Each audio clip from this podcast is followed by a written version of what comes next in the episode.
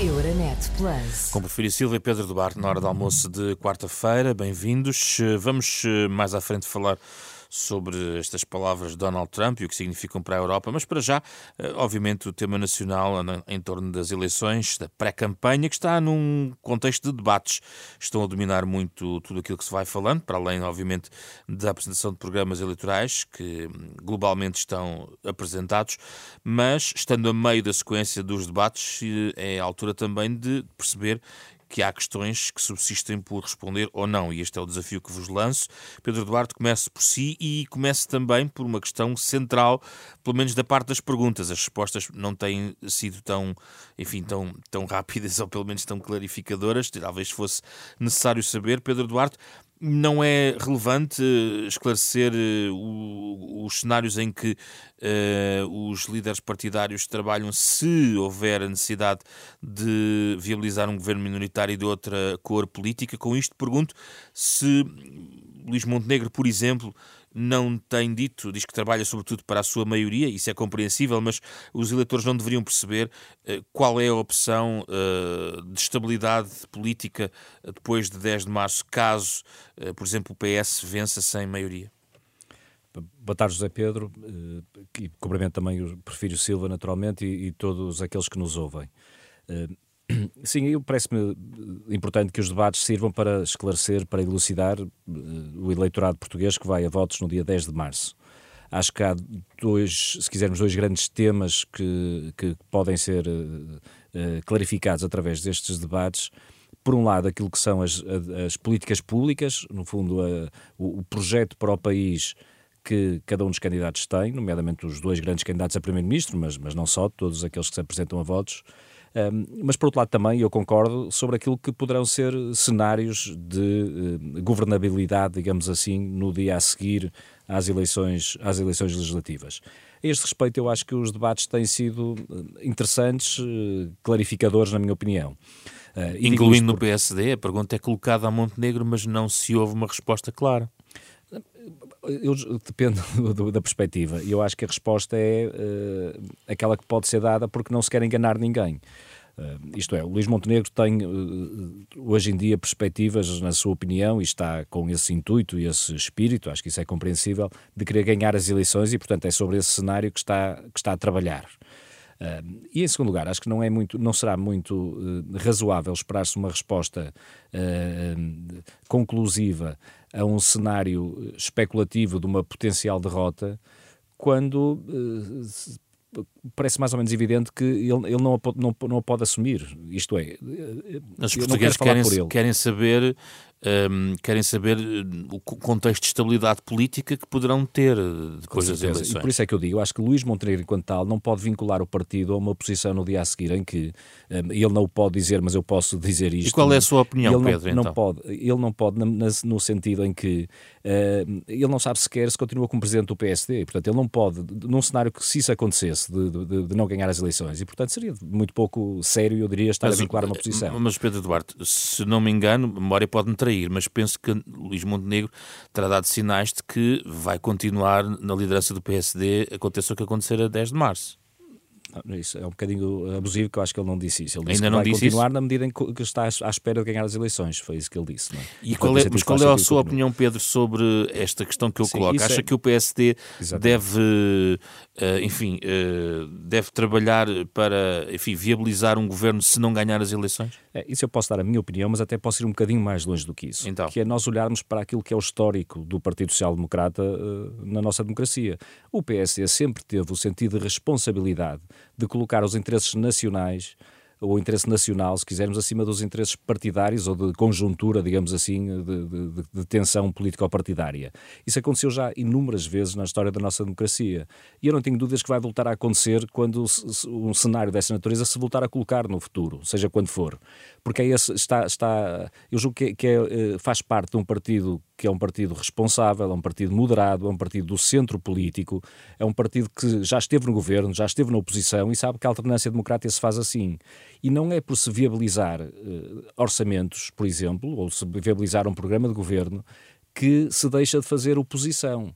o PSD já foi oposição alternativa a governos socialistas. Um, um caso que se calhar mais evidente, todos nos recordaremos, foi quando da adesão ao euro com o professor Marcelo Rebelo Sousa como líder do PSD, em que se viabilizaram durante três anos consecutivos eh, orçamentos eh, precisamente para permitir essa governabilidade. É? Eh, mas aconteceu depois, até com José Sócrates isso aconteceu. É? Portanto, o PSD sempre tem tido essa histórica. Portanto, não, acho que não há grandes dúvidas a esse respeito sobre qual é o posicionamento do PSD. O mesmo já se, não se pode dizer face ao, ao Partido Socialista, porque aí se calhar tem havido clareza, mas é num sentido de extremar, radicalizar, uh, uh, uh, empurrar para a extrema-esquerda o Partido Socialista, tirando do centro moderado, onde tantas vezes esteve, desde o tempo de Mário Soares, e recusando qualquer espécie de, de, de, de eu diria, de postura construtiva face ao interesse Portanto, nacional. Na, na sua opinião, o PS deve viabilizar, como fez responsavelmente no passado, é isso?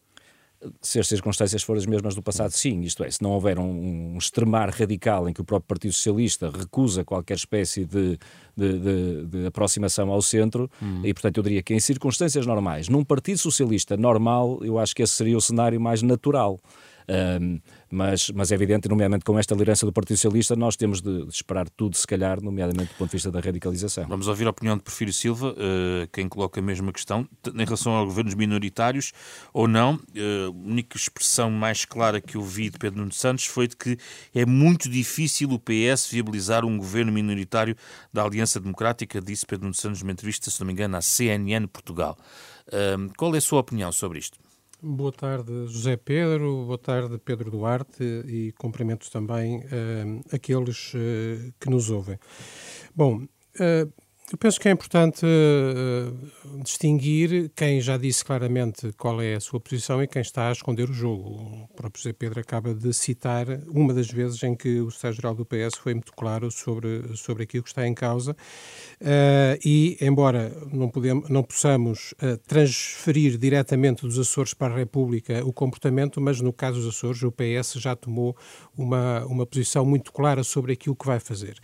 e isso delimita bem o campo daqueles que estão a esconder o jogo não só o silêncio de Luís Montenegro àquela pergunta no, no debate, uh, ainda pensei que ele ia dizer que não tinha ouvido a pergunta, mas não, teve a hombridade de reconhecer que era, só estava a tentar uh, se, investigar o que é que havia de dizer, uh, mas também o próprio facto de estar a arrastar os pés nos Açores para evitar que haja uma votação do programa do Governo dos Açores antes de 10, de 10 de março, quando era possível, quando era possível fazê-lo e quando já se sabe qual é, qual é a votação do PS. Eu acho que é importante ter um bocadinho de memória uh, e lembrar algumas coisas. Um, o PSD e o CDS, eh, já nem vou falar do PPM no estado em que ele está, que é um corpo estranho na, na AD, mas o PSD e o CDS têm, sobre as responsabilidades dos, dos grandes partidos em relação à governação, uh, uma posição que é esta, é varia consoante as circunstâncias. Em 2011, quer altos dirigentes do PSD, quer altos dirigentes do CDS, no caso do CDS o próprio Paulo Portas, disseram, antes das eleições, que o PSD podia perfeitamente governar, mesmo que não ficasse em primeiro lugar, desde conseguir ter uma maioria uh, na Assembleia da República. Aliás, Paulo Portas disse isso para explicar que os eleitores de direita podiam votar no CDS, não fazia mal nenhum, porque os deputados do CDS contribuiriam para uma maioria. Depois, chegados a 2015, e como o que aconteceu foi aquilo que eles tinham previsto, mas ao contrário, fizeram um grande escarcel dizendo que uma votação normal na Assembleia da República, em que cada partido vota aquilo que entende que era votar, era contra, era antidemocrático, não sei o quê. E depois há sempre esta, esta, esta história de ir buscar Mário Soares como se Mário Soares alguma vez tivesse sido contra esta experiência de trabalho à esquerda que o Partido Socialista desenvolveu. Mário Soares não só apoiou explicitamente esse trabalho e esse caminho, como o anteviu porque se envolveu em trabalhos de mobilização. A posição do cidadã. Pedro Duarte é de viabilização de um governo pois é, mas nos termos do passado, até foi buscar é, o é exemplo é que, de Marcelo Rebelo de Sousa. Mas é que uh, Marcelo Rebelo de Sousa deixou, deixou andar um conjunto de orçamentos numa altura em que não tinha nem força, nem, nem, nem anímica, nem política para fazer mais. Uh, o projeto em que Marcelo Rebelo de Sousa na altura se meteu com o CDS falhou ainda antes de chegar às eleições, porque desentenderam-se ainda antes de chegar às eleições e tiveram que que se afastaram do outro. E, portanto, Marcelo Rebelo de Sousa, quando era presidente do PSD, não conseguiu, nem no seu próprio partido, nem no conjunto da direita, criar uma alternativa política que lhe desse espaço para fazer, para fazer alguma coisa. Não é o caso com o PS. Não é o caso com o PS, que tem uma linha política, tem um programa, tem um Mas trabalho que o para PS não viabilizaria um governo minoritário, Porfírio Silva? O problema não, o problema não são as fórmulas, pro- o problema é o conteúdo. Ah, nós temos dito várias vezes, ah, não sou eu que não me interesso muito, estou aqui apenas como, comentador, mas os, os dirigentes Que do- interessa do, a sua PS, opinião. mas, mas, mas nesse aspecto estamos de acordo em geral.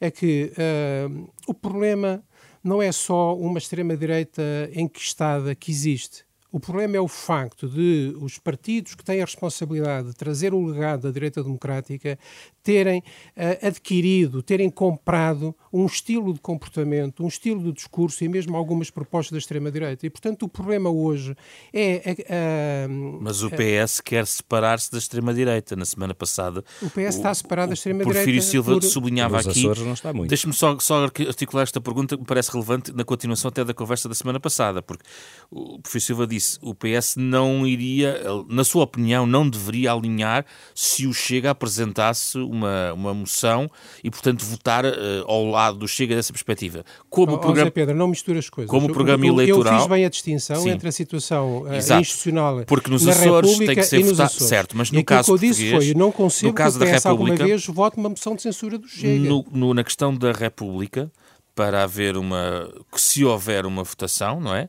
Eh, em relação ao programa de governo, eh, essa censura, eh, se o PS não viabilizar, teria que apresentar uma moção de rejeição do programa de governo.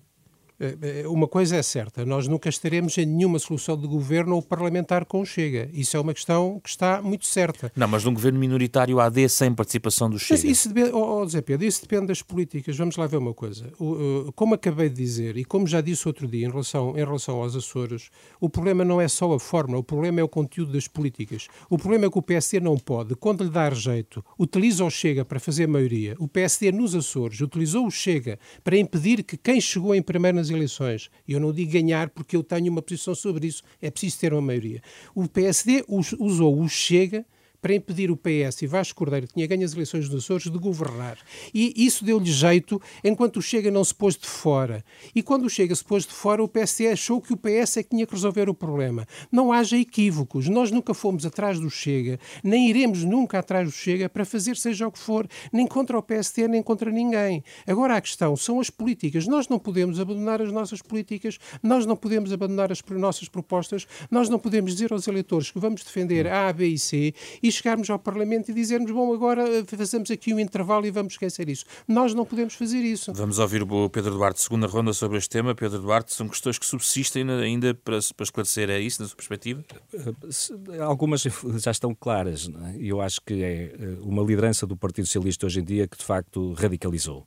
Ahm, esta, mesmo esta postura do que agora diz uh, Porfírio Silva, de que não podemos abdicar das nossas propostas e do nosso programa, isso levaria, em tese, a que nunca pudesse haver qualquer entendimento eh, como acontece em qualquer democracia evoluída. É? Isso sempre existiu e viabilização de governos, apesar de ser oposição, sempre aconteceu e acontece hoje em dia em qualquer país evoluído do ponto de vista democrático.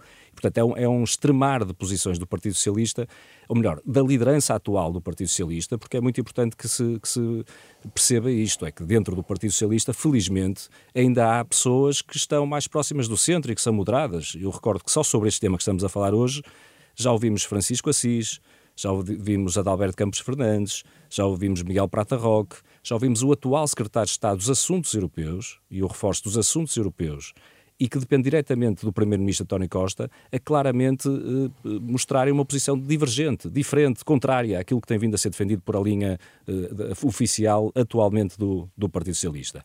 E, portanto, fica a esperança de que, depois deste momento de campanha eleitoral, em que temos, de facto, três grandes blocos né, para esta campanha, um bloco extremado à direita, personificado pela demagogia e tudo o resto que nós conhecemos do, do Chega, um bloco à esquerda, em que o Partido Socialista está já pré-coligado com a extrema-esquerda e recu recusa qualquer espécie de entendimento ao centro, e depois temos uma proposta da AD eventualmente com a iniciativa liberal ou não, mas uma proposta da AD que de facto é mais moderada, é, eu diria mais construtiva, mais razoável e que permite, na minha opinião, naturalmente, permite-nos ter alguma esperança quanto ao futuro do país. Porfírio Silva, pela sua intervenção, hum, penso que não valorizou demasiado, pergunto-lhe, estou a exagerar se calhar na minha, uh, na minha leitura, mas este não é não que tem sido a expressão de Luís Montenegro, e depois do debate de Luís Montenegro com André Ventura, para si uh, ficou mais clara a posição do PSD e de, de Luís Montenegro em relação às alianças com o Chega?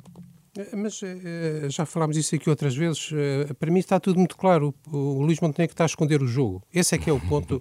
Mas eu acho que era interessante. Aquele debate não clarificou, Prefiro Silva? Não, o debate não clarificou, especialmente os silêncios, não é? Mas, ó José Pedro, eu acho que era importante nós, nós não darmos a campanha por terminada, porque oficialmente nem sequer começou. Não, não. E há outras coisas para discutir. Quer dizer, por exemplo, eu acho que era muito importante, para além de temas evidentes para, para, para, para o dia a dia dos portugueses, como a saúde, educação, o futuro da segurança social, que têm passado completamente ao lado destes debates.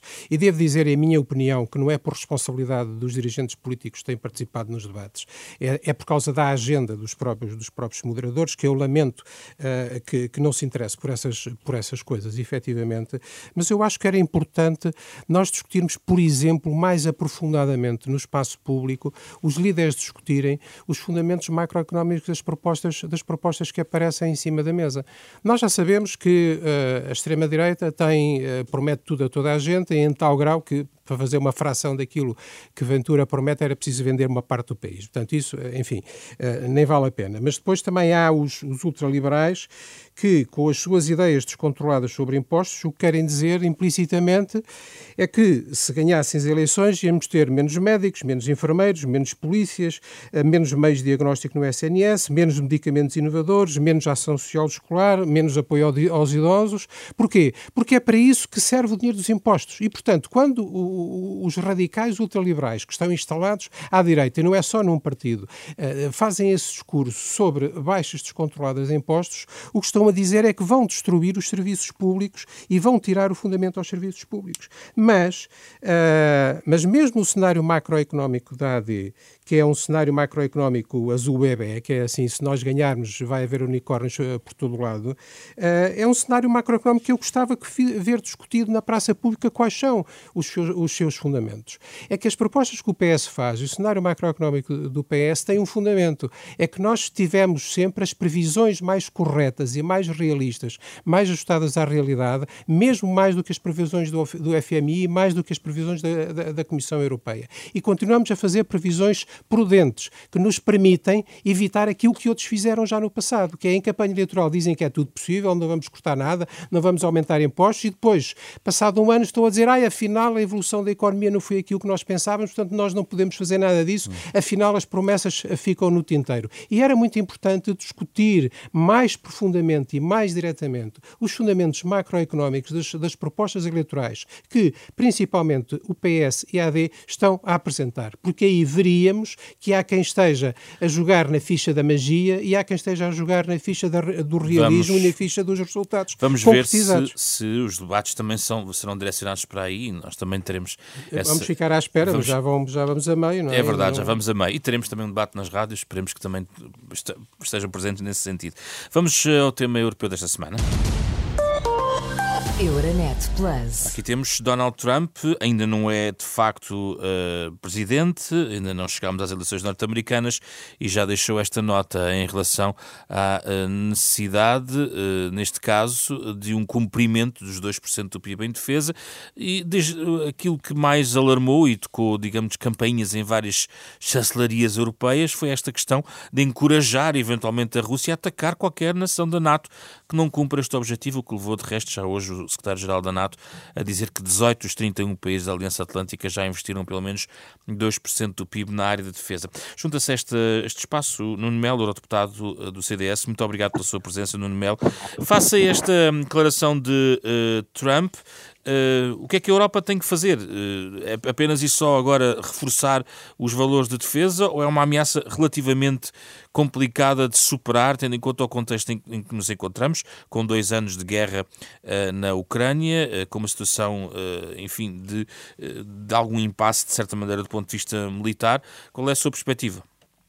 Bom, eu queria, queria cumprimentar o professor Silva, Pedro Duarte, o nosso estimado moderador e os ouvintes, e eu queria começar por dizer que, eu, vamos cá ver, eu não confundo as declarações de Donald Trump com o que a Europa deve fazer, mesmo se em algum momento uma coisa e outra coincide.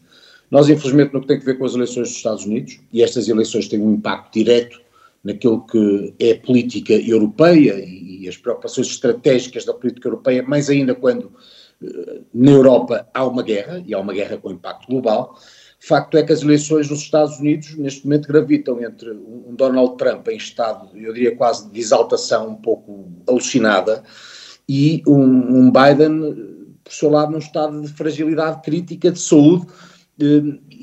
E é muito impressionante que assim possa suceder na primeira potência à escala global. Não obstante, há pouco citava o secretário-geral da NATO, Facto é que ele disse outra coisa muito importante, ou seja, que a NATO ouviu a crítica, que não é a crítica de Trump, leia-se, acerca da NATO, é acerca da necessidade dos, ali, dos aliados da NATO investirem mais, porque não investem suficientemente, e esse é um ponto válido. Ou seja, o, o, que o Trump diz é um disparate, e um disparate perigoso no que tem a ver com a própria Rússia dever atacar aqueles que não investem na NATO. Mas não invalida que, de facto, membros da NATO, países aliados da NATO, investam pouco, devam investir mais, e essa é uma consciencialização que vai acontecendo quando realmente se percebe hoje que 18 de 31 países estão disponíveis para investir pelo menos 2% do PIB, e é vão ver, por exemplo, se os Estados Unidos investem 3,5% na política de defesa, a Polónia investe 3,9%, mas a Espanha investe cerca de 1%. E há aqui uma grande disparidade, e a NATO é o grande guardião das nossas liberdades do ponto de vista global e seguramente neste cenário em que a Rússia é um protagonista perigoso que nos preocupa a todos. Pedro Duarte, como é que encara estas palavras de Donald Trump? Eh, não, não divirjo das qualificações que o Nuno Melo aqui, que aliás cumprimento, eh, aproveito para cumprimentar, que uh, aqui traz, acho que de facto é um disparate, acho que não vale a pena se calhar entrarmos em muitos mais uh, detalhes quanto a isso. Agora, a questão é um de fundo, disparate, mas não é uma pessoa qualquer, tendo em conta pois, o contexto em que nos encontramos. Exatamente, e por isso é que eu acho que devemos, apesar de tudo, para a questão essencial, eh, para a essência da questão, devemos, devemos olhar para ela. Porque há de facto Ou não ser um disparate, deixe-me dizer-lhe. O disparate é uma qualificação, digamos, é uma opinião relevante, tendo em conta uh, que, de facto, ao longo dos anos, as administrações norte-americanas têm levantado a questão dos 2% como fasquia, que, aliás, é um compromisso de todos os países membros da Aliança Atlântica.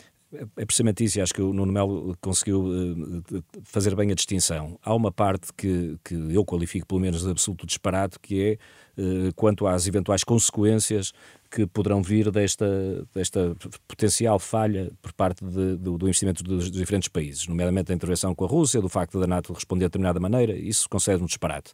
Agora, a essência da questão, era aí que de facto me queria concentrar, ela é relevante. E é relevante por duas naturezas. A primeira é precisamente essa. Eh, é preciso, de facto, não é popular, nos dias que correm isto é extraordinariamente difícil lidar com as opiniões públicas a este respeito, mas é essencial um investimento em defesa. E a própria Europa, enquanto tal, tem que fazer esta reflexão. Nós estamos a assistir, por exemplo, a uma mudança, eu diria, eh, quase civilizacional no, no, no, num país como a Alemanha, que depois de todos os traumas do século XX que porque passou e porque passámos todos, está de facto a investir como nunca em termos de defesa nacional. Creio que o orçamento para este ano é de 72 mil milhões de euros, se, se, se não estou enganado. Uh, e, isso, e, a Europa deve fazer uma reflexão sobre isto. Uh, e, em segundo lugar, tem de fazer uma, uma reflexão sobre aquilo que, que é a própria evolução das democracias liberais e os riscos que existem de, em determinados países, nomeadamente os Estados Unidos, que é de facto a maior potência uh, global, e então, em termos de NATO, acho que não há qualquer dúvida quanto a isso pode uh, incorrer em caminhos que de facto não são aqueles que são, se quisermos, os tradicionais ou aqueles que são expectáveis. E, portanto, também para isso nós temos de nos preparar e a própria NATO tem que criar internamente mecanismos uh, de autodefesa, digamos assim, por conjunturalmente e por efeito destas novas vagas de populismos, eh, poderem sofrer eh, abalos. Eh, e, e, a verdade é esta, é que nós podemos, eh, dentro de um ano, ou menos do que isso, ter como Presidente dos Estados Unidos alguém como Donald Trump. Isso, evidentemente, vai trazer um, um terremoto dentro da NATO. E, portanto, acho que é importante nós termos estas, olharmos para estas duas dimensões. É preciso mais investimento, por muito que isto não seja popular, e, em segundo lugar, a própria NATO e a própria Europa têm que fazer uma reflexão sobre aquilo que é a sua, a sua estratégia de defesa. Porfírio Silva? Queria começar por cumprimentar o, o Nuno Melo uh, e como concordo basicamente com o que disseram ambos, uh, eu ia acrescentar dois pontos. O, o, efeito Trump é apenas um pico de um fenómeno que existe há muitos anos nos, nos Estados Unidos e que é uma corrente, embora minoritária, que acha que não tem que tomar conta da defesa da, da defesa da Europa.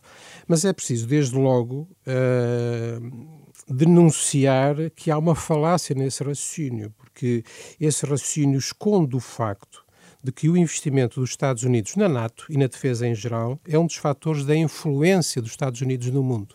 Portanto, não é, não é um investimento por acaso nem por benfeitoria. É como se, é, é como se a Alemanha ou a França fizessem de conta que a presença de Portugal, da Espanha, da Grécia uh, na União Europeia fosse algo que só interessasse a estes países por serem menos desenvolvidos. Não. Uh, é uma presença que também interessa aos países mais ricos porque alarga o mercado interno e porque lhes dá também outras oportunidades de aumento económico. E, portanto, uh, o vício que está no fundo do raciocínio do Trump é um vício característico de uma certa corrente, geralmente minoritária nos Estados Unidos, eh, que é esquecer as vantagens que os Estados Unidos têm de terem esta relação com a Europa e com o mundo em termos de defesa.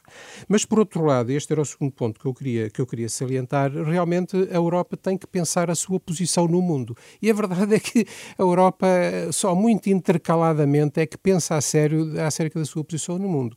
Por um lado, é verdade que nós precisamos tomar conta da nossa defesa. Não é? Nós não podemos ser como o menino que quer que o pai o leve pela mão uh, e quer comer o gelado quando o pai lhe dá o gelado, mas depois também eh, quer fazer aquilo que lhe apetece quando o pai o larga da mão. A verdade é que a Europa não tem capacidade, não construiu uma capacidade suficiente para coletivamente se defender. E se nós queremos ser soberanos. Tem uma guerra à porta, não é? E, eh, e, eh, não, é que as guerras estão sempre à porta, podem ser atuais ou futuras, mas há sempre uma guerra possível à porta, especialmente se nós formos fracos. E para fazer esse caminho, nós precisamos fazer um caminho em duas direções. Por outro lado, por um lado, nós temos que compatibilizar melhor o investimento civil e o investimento militar. Ou seja, o desenvolvimento das indústrias de defesa tem que ser mais compatibilizado e as opiniões públicas têm que perceber que esse investimento pode ser feito nos dois, nos dois lados sem prejuízo do aumento económico da Europa. E, por outro lado, é preciso que a Europa invista mais em ser um ator global de prevenção da guerra, de preservação da paz e de resolução de conflitos. Na verdade, não há melhor garantia de segurança do que a paz justa. E, por exemplo, se nós olharmos para o conflito da Ucrânia e para o conflito israelo-palestiniano neste momento, nós podemos pensar se no passado a União Europeia e a Europa em geral fez tudo aquilo que podia ter feito para evitar que os conflitos tivessem chegado onde chegaram. E se calhar, se nós tivéssemos pensado mais em ser agentes globais de preservação da paz, mais ativos, mais responsáveis, mais intervenientes, se calhar não tínhamos deixado esses dois problemas chegarem onde chegaram. Para fechar, Nuno Melo, os Estados-membros da União Europeia estão definitivamente condenados ou têm mesmo que aumentar as suas despesas de defesa? Nós estamos em ano de eleições europeias, em Portugal temos eleições legislativas, é um tema que efetivamente as opiniões públicas uh, podem não estar uh, sintonizadas com essa necessidade e a comunicação dos políticos em relação às opiniões públicas uh, não vai nesse sentido. É um tema que quase não se fala. Bom, eu diria que a defesa tem custos, a paz tem custos. E a melhor forma de garantir a paz é estarmos preparados para a guerra a garantia de paz na, na, União Europeia, nomeadamente, mas eu diria genericamente, à escala global, eh, tem sido assegurada precisamente pela NATO e pelo papel da NATO, que junta em capacitações militares eh, grandes potências, caso dos Estados Unidos, a muitos outros países. Eh, e, portanto, isso implica que todos os membros da NATO, que voluntariamente estão neste clube, eu diria assim, cumpram os compromissos que são identificados como necessários para a eficácia uh, da Aliança Atlântica. É tão simples quanto isto. E eu não tenho, é apenas, enfim, eu não tenho esta sejam os 2%, seja mais ou menos, conforme gradualmente for sendo avaliado como mais uh, útil ou necessário. Eu não tenho é, é, estes montantes ou estas percentagens apenas como despesa, porque a indústria militar pode ela própria ser altamente proveitosa, produtiva, gerar liquidez e vir a crédito dos orçamentos dos Estados. E, portanto, eu acho que há aqui uma, uma certa discussão mental que associa apenas estes investimentos a despesa. Ora, Portugal já teve do ponto de vista tecnológico, de investimento e de capacitação, eh, a possibilidade, em muitos momentos da nossa história, nomeadamente recente, de eh, estar à frente na investigação, na indústria e também nos proveitos do ponto de vista comercial daquilo que é sendo desenvolvido. E, por isso, este, este, investimento no âmbito da NATO tem que ser um investimento inteligente, tem que ser um investimento que garanta a capacitação militar nacional, mas, ao mesmo tempo, se for inteligente, está à frente no seu tempo. Uh, estou a perdê-lo. Uh... Não é despesa, na verdade. Hum. Aproveita é está a degradar-se a sua ligação. Peço desculpa. Nuno Melo, muito obrigado. Ficou o essencial da sua posição, uh, compreensível em relação a esta matéria que nos ocupou aqui, a ameaça de Trump em relação à NATO e o impacto na defesa europeia. Foi o caso comum desta semana. Euronet Plus. Milano. Zagreb. Bruxelas. Sofia. Riga. Euronet Plus. A rede europeia de rádios para compreender melhor a Europa.